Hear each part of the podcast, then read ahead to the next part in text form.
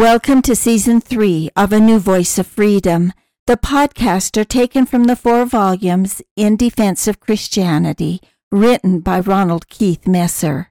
Podcast 167 is entitled Gender. Any state that ignores the strict laws of science and nature as it relates to gender, as it relates to biology, as it relates to the inherent qualities of male and female to satisfy the whims of manufactured social discontent, exploited for political purposes, will become so entangled in strange laws, peculiar practices, unsolvable dilemmas, and irregular behaviors that society will simply crack while building on the thin ice of programmed delusion.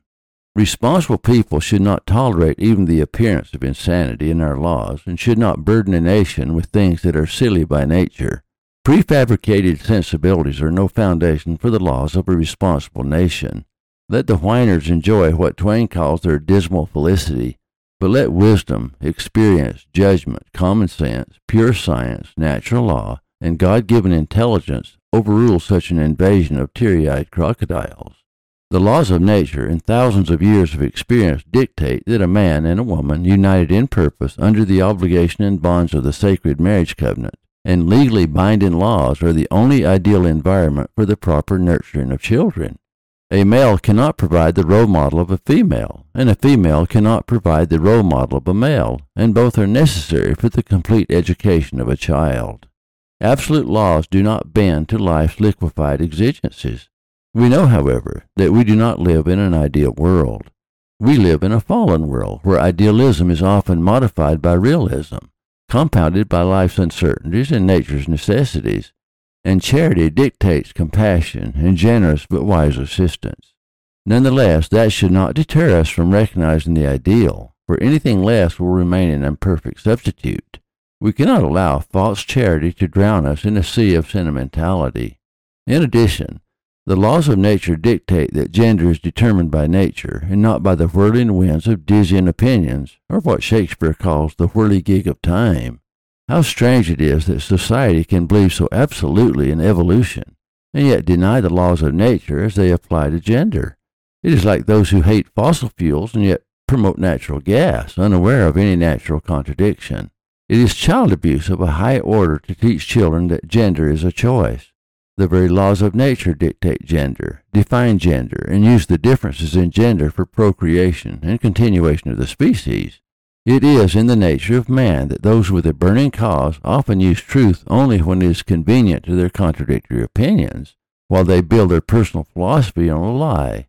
They use words as weapons against any opposition to their invented morality to camouflage a hidden agenda. They bury conscience under an avalanche of sweet sounding absurdities, while they dress evil in robes of self righteousness and twisted truths. We cannot allow fluctuating opinions, wind tossed and shipwrecked, to overrule our perceptions of gender.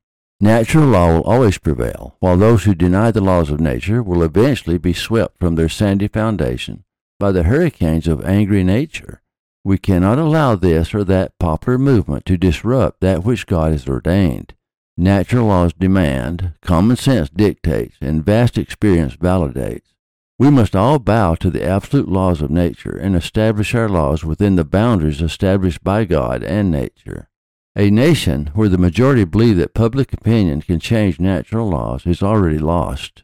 They will soon cast out all sane people, thinking they are abnormal and dangerous, while they live in an asylum of illusion, where insanity is by definition anything other than themselves, and where disorder and chaos are the only order. They live in a world based on the illusion of law, where only thinking makes it so, and insanity is the only reality. As a nation, we must build on the rock of truth, whether that truth is dictated by the laws of God or by the laws of nature, for God is the source of all law, temporal or spiritual. For if we do not build our nation on the rock of truth, we will be like the foolish man who built his house upon the sand. And goodbye to life, goodbye to liberty, and goodbye to the pursuit of happiness.